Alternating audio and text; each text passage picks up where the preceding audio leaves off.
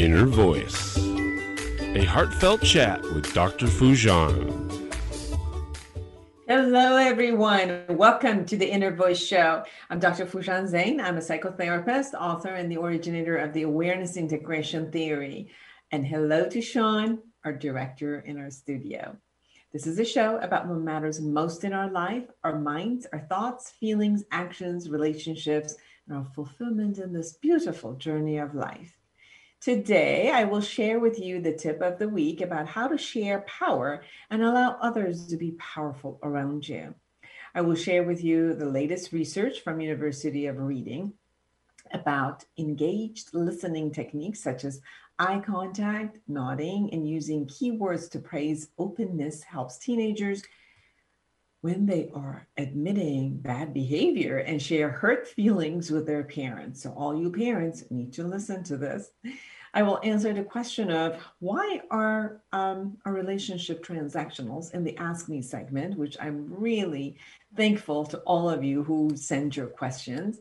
And then I'm excited to bring you Terry Lanowski. She's an accomplished thought leader whose body of work in evolutionary communication is impactful and deeply relevant given today's chaos and loneliness in pandemic. She has created the soulful listening approach made up of five simple, easily repeatable elements to create deeper connections. Please subscribe to my YouTube channel and podcast and connect with me through all of the social media Instagram, Twitter, LinkedIn, Facebook. Um, and I love to hear from you. But first, here's the tip of the week.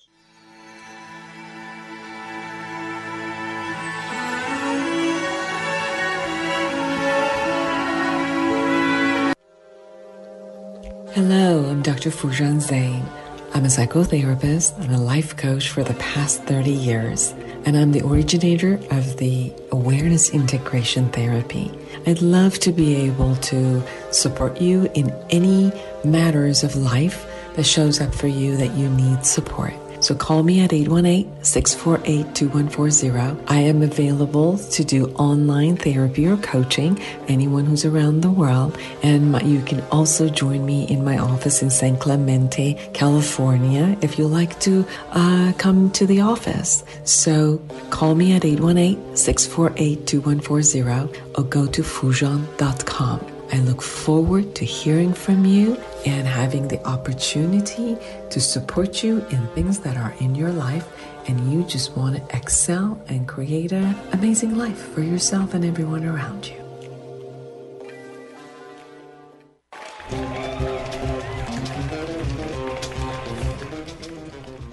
Here is the tip of the week. Now, there are times in our relationship when we feel powerful, and at times powerless. At the beginning stages of our relationship, we may feel powerful in the way we have someone attracted to us and are willing to do anything for us to be near us, and yet powerless when we are vulnerable and feel attached and hope that they don't leave us. As the relationship moves to the next phase, we might feel powerful in negotiating and getting our way, yet feel powerless when our partner does not budge and we need to give in. We might feel powerful when we care for our mate, yet feel powerless when we need to depend on them to take care of us. It appears that in any healthy relationship, there is an element of power that is experienced. And that experience is like being on a seesaw. Sometimes you're up, and other times you're down. The fun of playing on a seesaw is for each participant to be willing to go up and down and allow the partner to lead at times.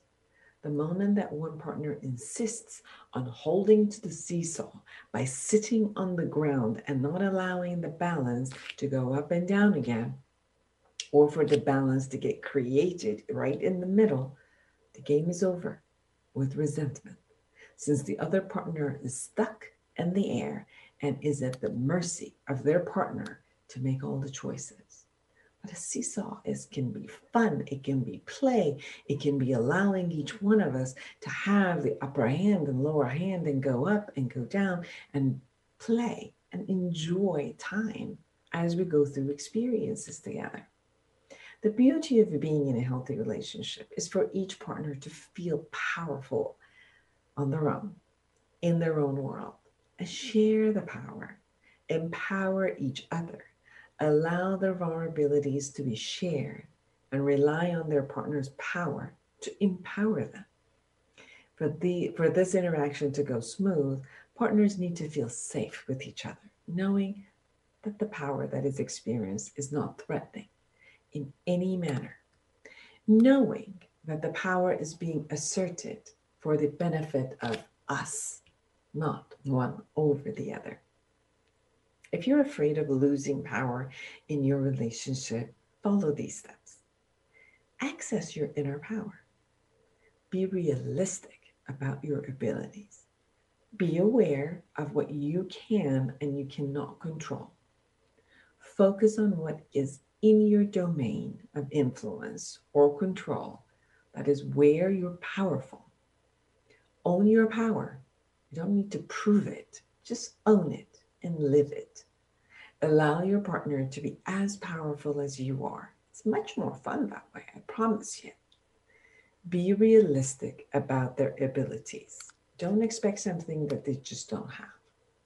Grant yourself and, and them to be as great and powerful as you are and can be. That goes with no fear. Be okay with your grandness and be okay with your partner's grandness. Feel proud of you and them. Negotiate and give the gift of compromisation and share with love. For more observational skills and empowerment skills, go to my book, Life Reset, the awareness integration path to create the life you want. Thank you.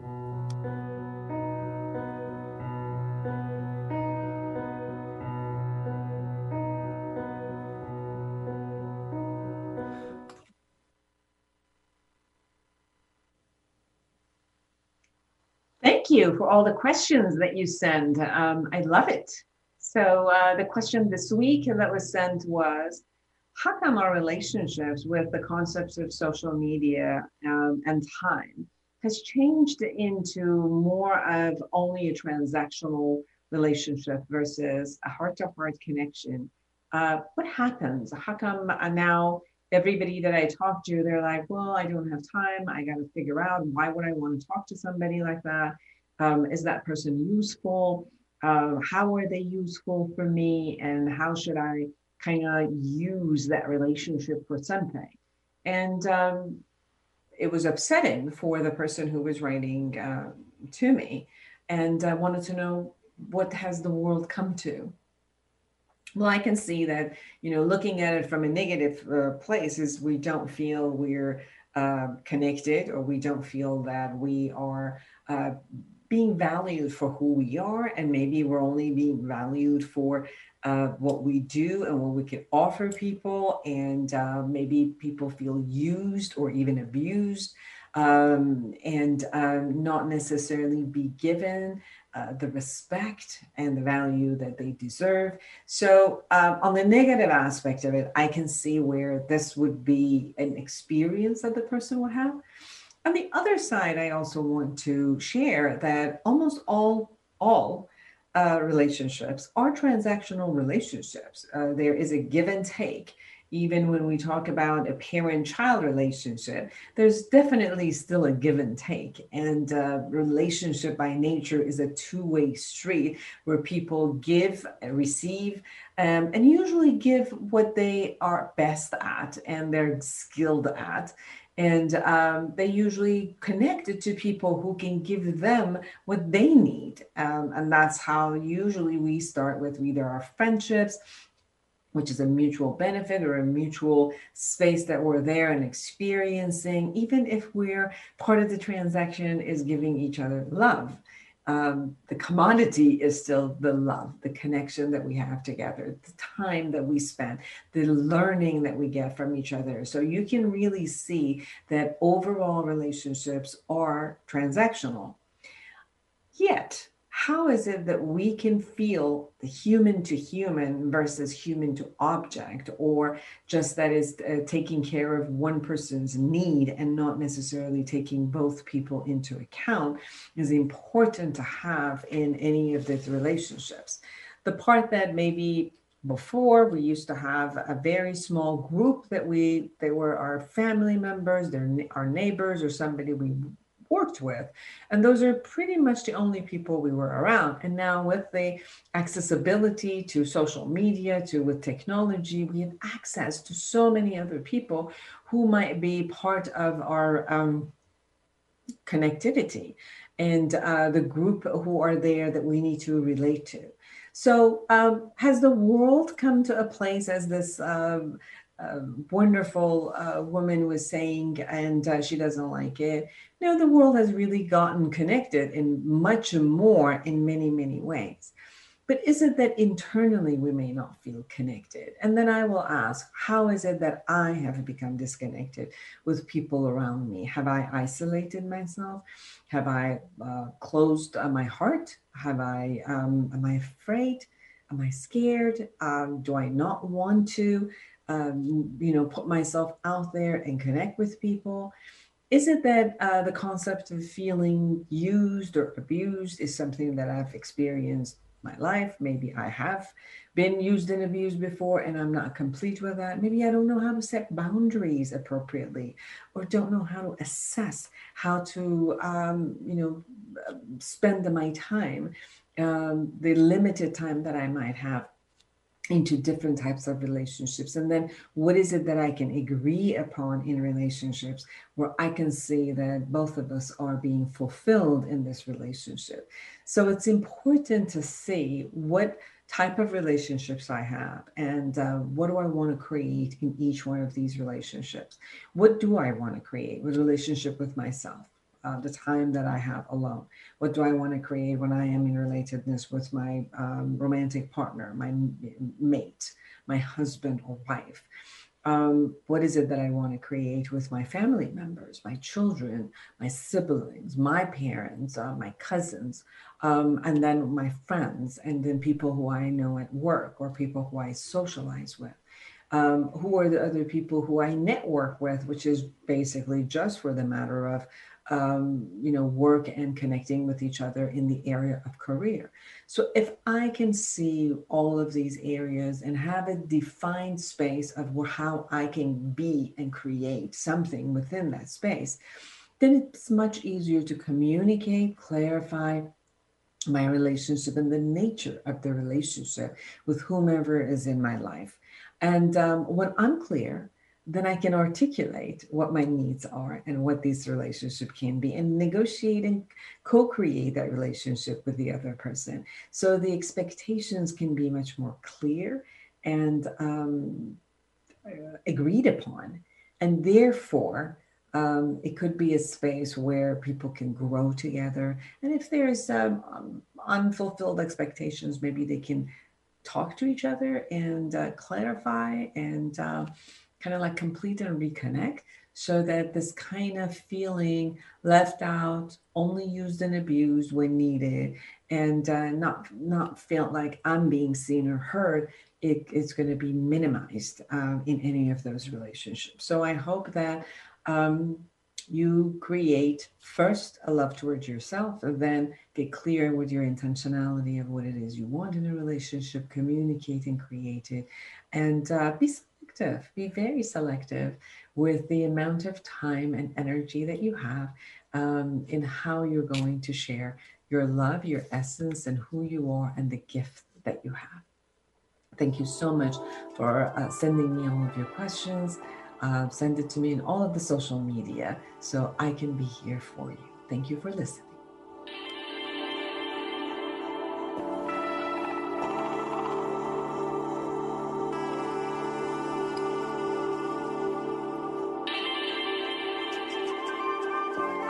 Here's the latest research. Engaged listening techniques such as eye contact, nodding, and using keywords to praise openness helps teenagers when they admit bad behavior and share hurt feelings with their parents.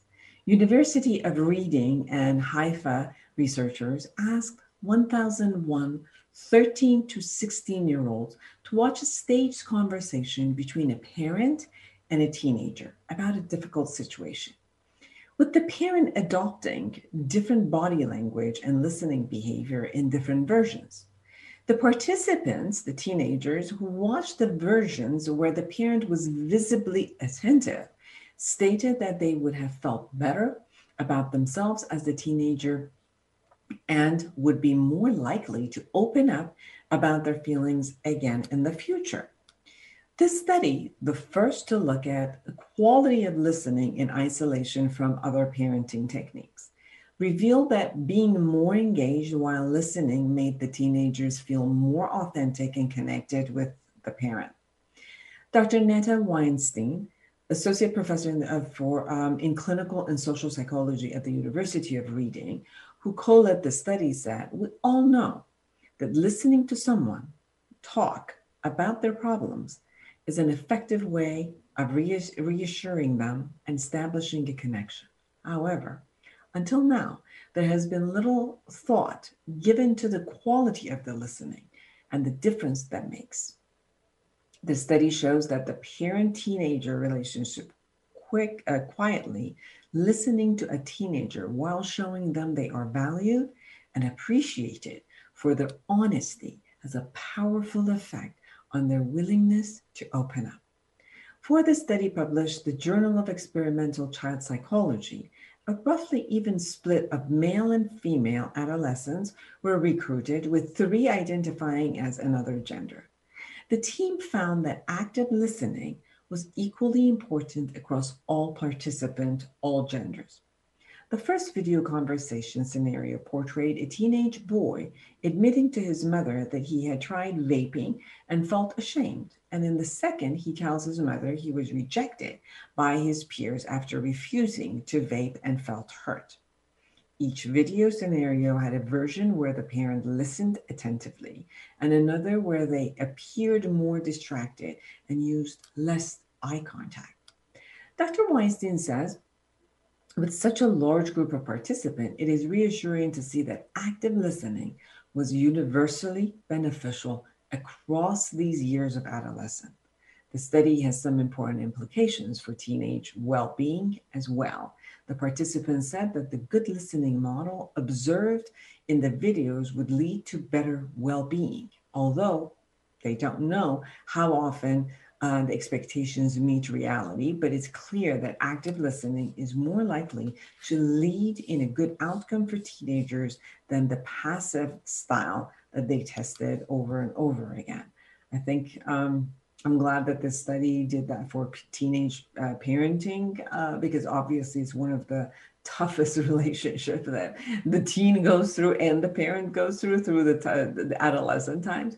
But obviously active listening works with any human being where you're trying to connect and we'll talk more about it later on. Thank you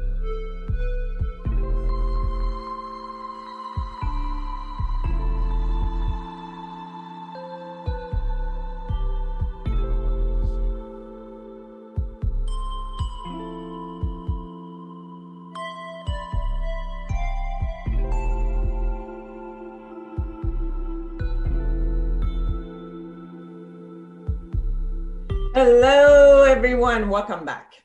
I'm Dr. Foojan Zeine, and I am excited to have Terry Lanowski with me. She's an accomplished thought leader whose body of work in um, evolutionary communication is impactful and deeply relevant.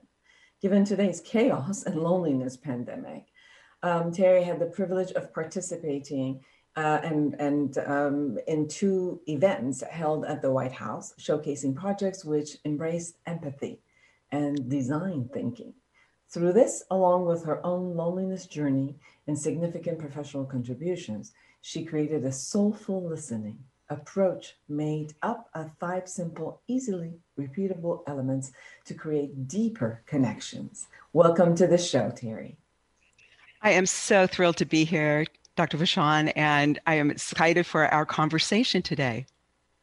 um, we were just talking, and you know, you t- t- we talked about the loneliness pandemic, and you know, the journey that you had mm-hmm. gone. And I was just sharing with you that after almost two years, um, I had the opportunity to go to a wedding, and um, this concept of the togetherness and play and dancing. It was like dancing nonstop for about three hours. My body ached, and joyful concept of connection and reconnection you know just being face to face being in the close vicinity and and um, it kind of like connecting through dance and music um, it was just a joy and i just i was sharing that with you and as i was reading your uh, about you um, it brought that for me again in how much the concept of connection is important. And one of the ways that you're bringing this into the world through your work is through listening and communicating and bringing that connection.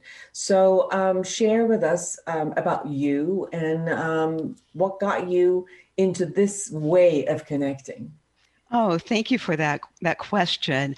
Uh, it's it's as though my entire life has led to the creation of what I now call soulful listening, and what inspired me was becoming aware of the the depth of loneliness and the pain and disconnect that people are experiencing right now and the the cost to us all is devastating people are literally dying because they do not feel connected. They feel so isolated and alone. And you just described such a beautiful experience where you connected with people and played and and I'm sure that you felt even more alive after that. And there's a reason for that. Our very human nature is designed to thrive when we feel connected and seen and supported by others.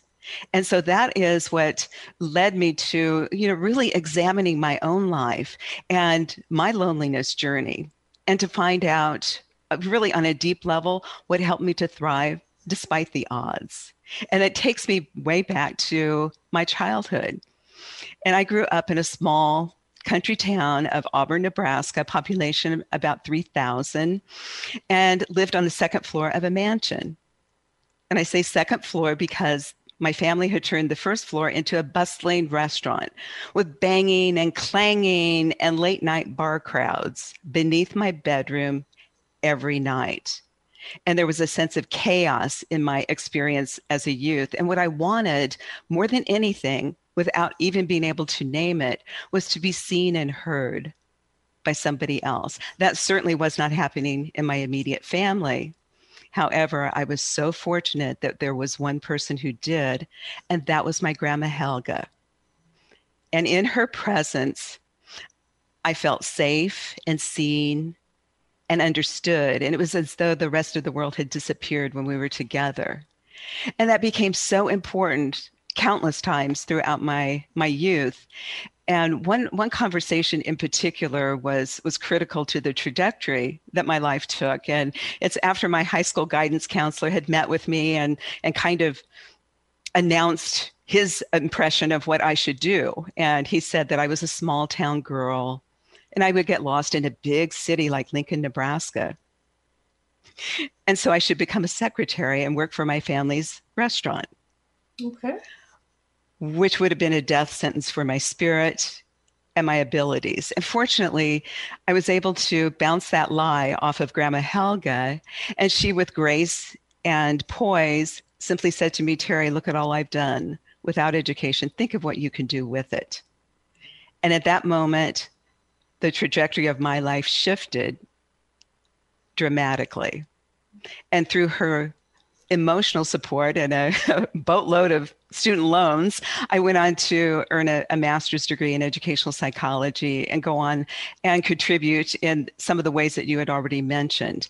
And so when I was looking back, I thought, what is it that made her so available to me and others? Uh, that were around her and it it really it really drilled down to the fact that she exercised great self care.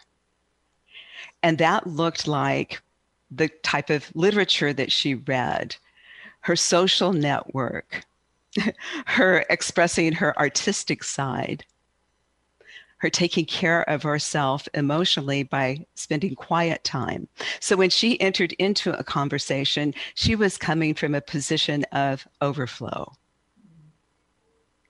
And so you could relax in her presence and really bring forth authenticity. And then she had the wisdom because she had continued to work on herself and the love. When she would smile, it would just light up the room. And so as I was you know looking at how might i share this gift with others it really became important to to underscore the importance of self-care so that we can fill our own cup up and be available to others and to ourselves.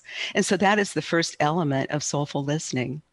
You talked about the state of overflow. Can you share a little bit about what you mean by this state of overflow? Absolutely, absolutely. You know, when just think to, to a time when you have been depleted you have been you know working hard or your your obligations in family and and other parts of your life have just drained you. At that moment, you are in survival. And so when we're in that position, it's very difficult to be fully present with another person and access all of our greater intelligence to be able to be there for another person and to maybe have their back in a way that is meaningful. Yeah, so that's what I mean by that. So the as I'm hearing you about the overflow is that when you um, when you have taken care of yourself and then you have you come from a place that I'm full.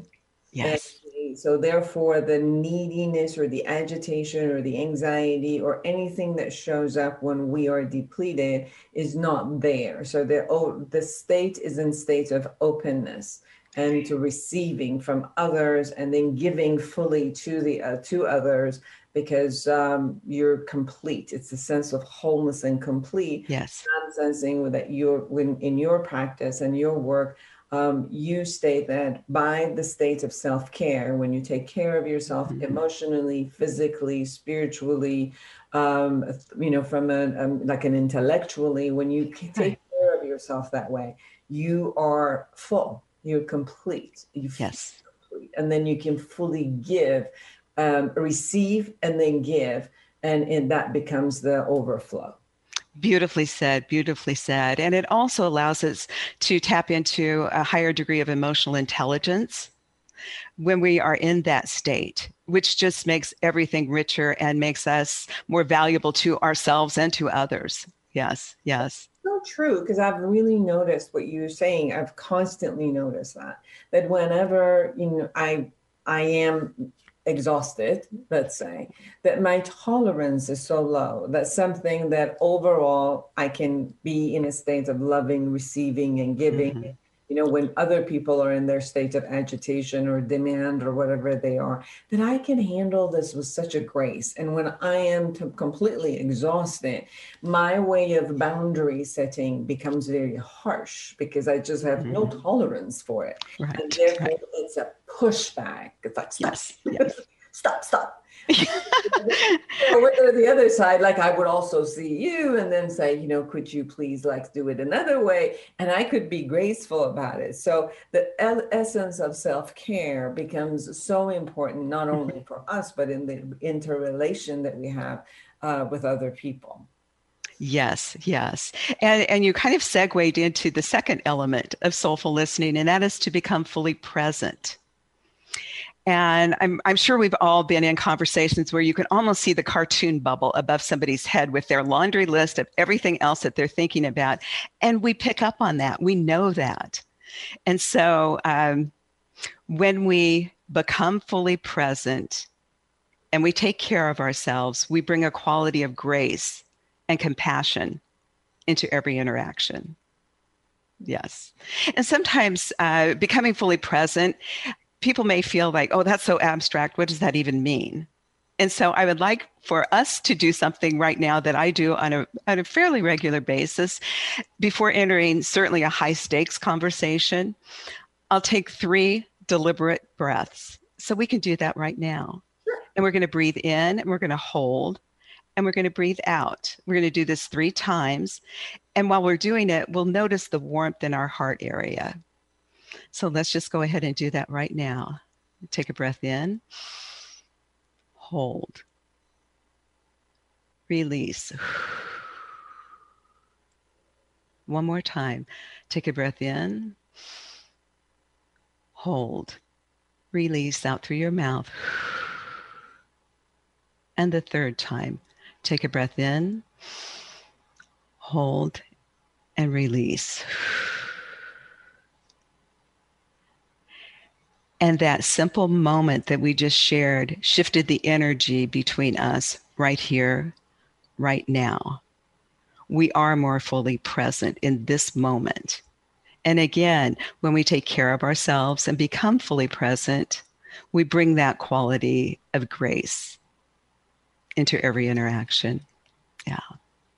Yeah. It's interesting, as you said that, um, in order to be fully present eh, there needs to be a space of self-care because then you won't because you if you if you're depleted a lot of your part is going to um, feed the other side and then you cannot really necessarily be present to the moment and the person you know whether it's you're beside nature or your animal or yeah. you just can't be present into those Yes, absolutely. And so uh, when we do give ourselves what we need, you know, our fundamental needs are met, we're, we're not necessarily going to be in that perpetual fight flight mode, which which constricts everything, just everything, and it's damaging to our our entire physiology and mental state and, and so on but we don't need to dive dive too deeply into that but it just is a, a great practice to get into. And so then uh, the third element is kind of a hybrid between active listening and empathy. You know the power of empathy is so so well documented. And when i was uh, working on the projects that took me to the White House a couple of times. I was uh, coaching teams from across the nation, and we were using human centered design, which at the core of that is empathy. And I saw how powerful that was, just empathy in itself. However, there were still missing pieces. And so I like the idea of kind of combining the two active listening and empathy and if, if, the two had a child, it would be this element of soulful listening to me anyway. And it's it really is an all-in kind of listening. Um, the Urban Dictionary describes that type of listening as quantum listening, which you may or may not have uh, heard referred to before. But it really is uh, a whole new level of listening with every fiber of your being and where you're picking up on cues and clues that are beyond the words that are being said. Yeah. And when we have that kind of a connected conversation, it's likely we will get insights. Yes. And that kind of leads us into the fourth element, which is inspired action. When we when we have the when we have that kind of yes yes. When you were talking about your grandma, though, that's uh, as I was listening to you, um, a lot of what she was doing with you and for you was this third element of empathy and active listening. Mm-hmm. Yes. It becomes the, it's almost like the self care is internal, the becoming fully present is internal. Empathy and active listening is the, it's, it's out of that internal process. We go yeah. into the space of connecting with another human being and then bringing them into that element of presence that we are in. And it seems like that's what um, what you were experiencing from your grandmother was this type of empathy and active listening, where in within it you can find yourself, um, it, as if there's a clean mirror in front of you. And, mm. oh, I can see this in that is so lovely. Uh, that is so lovely the way that you framed that. And you know, when when we are engaged in this way, it really opens up a world of possibilities as opposed to limitations. You know, and, and it doesn't matter what setting this is in. Uh, and so then the the inspired action when we have you know the kind of conversation that that we're talking about today, you'll get insights into a person, and you may find an area where you might be able to be helpful to them. And this is humanity at its best. You know, when we are there for one another when we have somebody's back. Um, so let's say it might be in a work setting and some really great idea had been suggested during one of these types of conversations. And maybe you're you're the person that is in a position to elevate that idea. So elevating it you would do that. No strings attached. You would give the person that offered this brilliant idea credit for it. And just imagine, just imagine what that would do within the context of a relationship. Certainly embed integrity, allow a person to have more confidence in your interactions. And you could parlay that into personal relationships as well.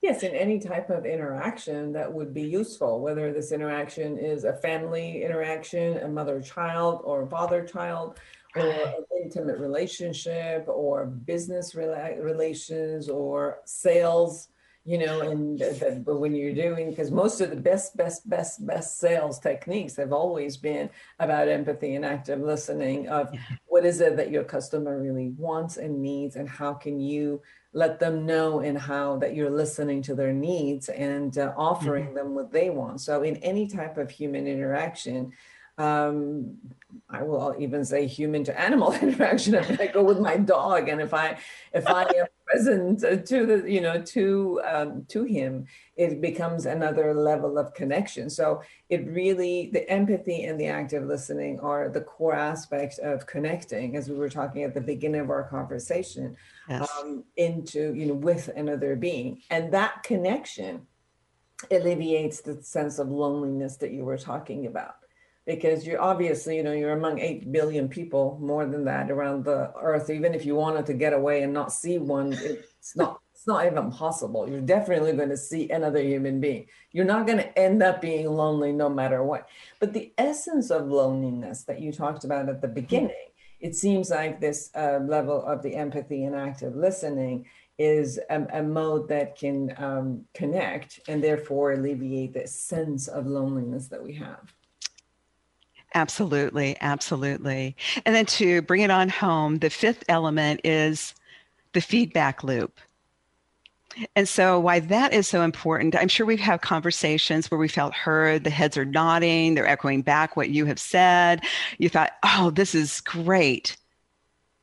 And then you never hear anything from that conversation, it falls flat. And so, the feedback loop, let's say in the example of the work setting, when that idea had been elevated, the person would go back to the individual with, with whom they had the conversation say hey hey jerry you know your idea was so great. I've elevated it up. We'll see what happens. You're you're getting a nod if it goes forward. You see and so then then you can know that okay i can offer another suggestion or i can tap into um, a conversation that might be a little challenging because I know it will be met with open arms and considered.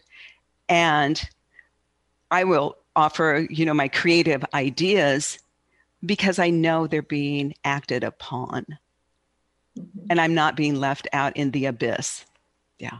So when you talk about the elevating somebody else's idea, can you share a little bit by what you mean by using that sentence? Uh, okay, so um, um, I, will use a, a, personal work one. I, I, worked with a with a gentleman whose name is Jerry, and we worked together for over a decade. And we would come together every morning for about five minutes to check in and although it was not called soulful listening, it was what it was. And so we would check in every day and just say, Hey, Jerry, how are things going? What's going on? Well, he came in uh, this one particular day and he was kind of like a little beat red. And so I could tell there was something bothering him. And so we sat down, I took some breaths, tuned in, and asked him, What do we need to, to talk about today? And as it had turned out, we worked for a, a satellite office of a, a, very large national organization, and he was being saddled with doing repeated reports that duplicate information was on all of the reports, and he had just about had it. And so I said, okay, what might we do differently? And at that moment, he, there was a you know a, a pause, and and he came up with a great solution. So then I took that idea because I was in a position where the idea would be heard by me. And so it went up the chain to the national level. His suggestion was adopted on how to do a process improvement. It was enacted nationwide. And that's what I mean by elevating. He got, you know, a spotlight shined upon, upon him, which was good for both of us. And every morning we would come back and connect, go our separate ways, do what we needed to do. But that that anchor point, you know, has very practical use. Very practical use. Yes. Does that help? Yes, and what I hear from what you just described is um, the the process of the connection or the intention of the connection is to move it forward. So you're mm-hmm. talking mm-hmm. that you're you you come in into that connection and your active listening is towards seeing what are the ideas there and then yeah at the next level of even if it's a question it's not like you have to come up with the idea of elevation but as long as your contextual aspect is that inquiring listening so that it can open up the concept and the intention of togetherness and uplifting it. And it seems like that's what what i heard from you is um, in, in the essence of uplifting right? that that is it. Yes. Okay. yes and then the uh, concept of the feedback loop, as I hear it from you, is um, not to lose the connection where I will come up with something in the middle. And then if it's not received, then there's no point into it. So I got to make sure that either it's being received that is, or at least received and then not taken so that I can go move to the next level. If I'm not present, which will go back into your second, yeah, yeah. if I'm not fully present, I might come in with a lot of what's going on with me, but that might not be rel- related to you or relevant to you. And then, so therefore, the uplifting won't happen if I'm not in tune with you and, and kind of like wait to to see how you've received it or how you would like to receive it. And when that shows up as, oh, I want this, okay, I'll take it, or no, this doesn't work for me, then I can go to the next stages, which is again, um, holding that fully present consistently mm-hmm. in this space. Yes, beautifully said. Uh, and holding the space for possibility and, and, and innovation is so needed right now. We really are at a time in our collective history and collective experience that we need the brightest and best within each of us coming forward. The challenges and the the problems are significant enough that there is no time to waste in not helping to lift each other up. Yeah. I really like this, what you're saying about the intention of lifting each other up. And um, uh, part of the loneliness that you were talking about has also shown up with, um, let me say, like a state of anger that's around the world, or a state of like, not you, just me, it's not a state of inclusiveness, which is more like I'm right, and it's you know I have to say, and no, no, no, uh-huh. you're you're bad and wrong, and you got to just go away. And you kind of see this in the in, in the concept of the competition or the society or the mm-hmm. politics or the world, and you see a lot of that, which is kind of like separating us.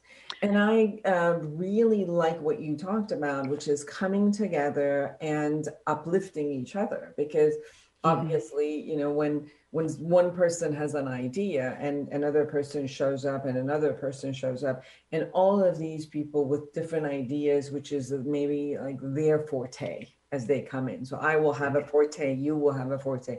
I will have a natural gift to offer, you will have a natural gift to offer. And when these gifts come in and you know kind of like coincide and are in the same center, mm-hmm. synergetic space, it really does uplift people, ideas, technology, a way that we're going to be together. And uh, it really holds a different cooperative stance versus you know, uh, a fighting ground about who's right or who should be a, a who should run up the course and um, and win versus kind of like you know when when all we're working together somehow everybody's winning. Right. And, and, you pointed out that uh, each of us has our own unique skills and abilities and talents and, and geniuses. And so when you when you you have an environment where you're communicating in the way that that we are describing today it just opens up kind of the the license to go full throttle with that as opposed to constrict and you know having a mindset of abundance as opposed to limitation. And you know and it and it builds upon itself and just opens up uh, avenues that are unforeseen in the most positive of ways.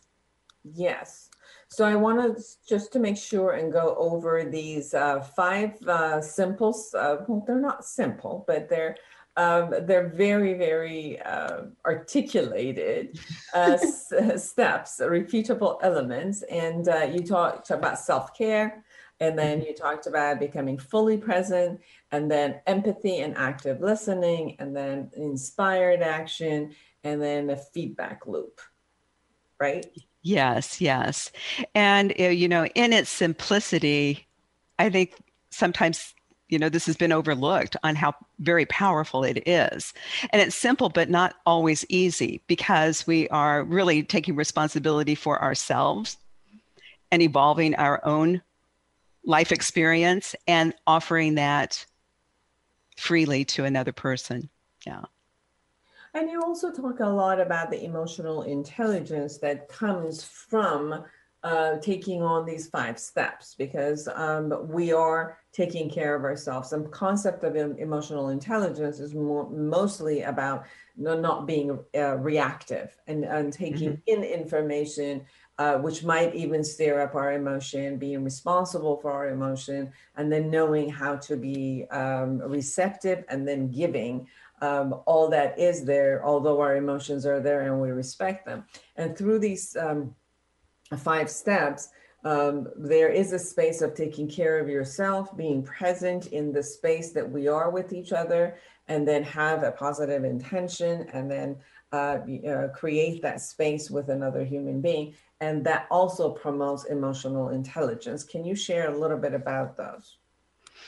Right. And with emotional intelligence, sometimes people get confused and they think, well, if I have a high degree of emotional intelligence, I never feel a negative feeling and that is not true. And so I would just would encourage um, everybody to kind of expand their vocabulary about what their own emotions are, you know, rather than I'm mad, I'm elated. You know, there are varying degrees in between.